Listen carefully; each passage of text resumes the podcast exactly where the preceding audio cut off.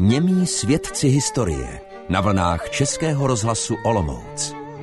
Vesnička Stínava se rozkládá nad takovým údolím, které je z druhé strany hodně zalesněné. Je to údolí říčky Okluky a to okolí i samotná vesnička je velice malebné. Zaujalo to už továrníka Vichtrleho z Prostějova, který si zde za první republiky postavil vilu. Kostelík ve Stínavě zaujme na první pohled, není příliš vysoký, ale je rozkročený. I při té nízké výšce je takový mohutný. Píše se, že ten kostel pochází asi z 13. století. Je to původně zřejmě malý kostelík v tom místě, kde je dnes prezbytář. Tam byla asi i gotická klenba, ale ta bohužel v minulosti spadla. Při opravách se tam odstl plochý strop. Pak byl kostelík asi v 16. století za reformace rozšířený ale protože se nějak rozestupovala klenba, tak byly potom později z boku přistavěny takové mohutné opěrné zdi nebo pilíře, které dávají tomu kostelíku bez věže takový zvláštní, jakoby opevněný charakter.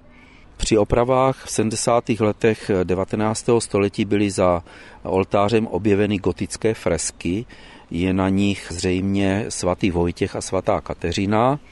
Kostel je zmiňován v roce 1408, ale určitě tady byl už dřív a je tady dokonce zavěšený zvon z roku 1490. Kdysi se kolem něj rozkládal starý hřbitůvek, který byl zrušený v roce 1874. Přitom se nalezlo velké množství kostí, které se tehdy dávaly do kostnice. Na zdi kostela je dodnes vsazený náhrobní kámen z roku 1694, kde se říká, že léta páně 1694 dne 16. januári povolal Bůh Jana Šmehlíka z tohoto bídného světa. Zvláštní charakter ve Stínavě má nejen kostel, ale i malá kaplička, která se dnes nachází poblíž dětského hřiště a působí trochu jako takový domeček pro děti, jako by k tomu hřišti patřila.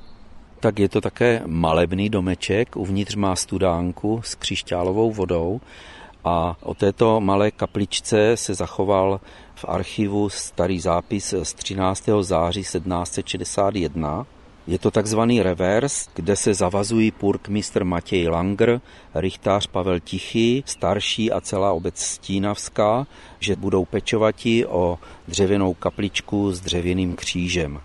Ta dřevěná kaplička byla předchůdkyní této současné, která byla postavena v roce 1881 a při kopání základu pro tuto novou kapličku byl v zemi objevený takzvaný cyrilometodějský kříž, dnes víme, že to byl smírčí kříž, ale zde vznikla potom taková pověst, že vlastně u této studánky se zastavili svatí Cyril a Metoděj při své cestě Moravou, kdy chodili, kázali a křtili lidi. Takže vodou z této studánky byli pokřtěni zdejší stínavští obyvatele. My poblíž té studánky dnes vidíme studnu, ano, ta studánka je obrovským zdrojem vody, prý nevysychala ani v době největšího sucha, chodili si sem lidé pro vodu z dalekého okolí a v novější době byl odtud dokonce zaveden vodovod pro obec a také napájení kravína.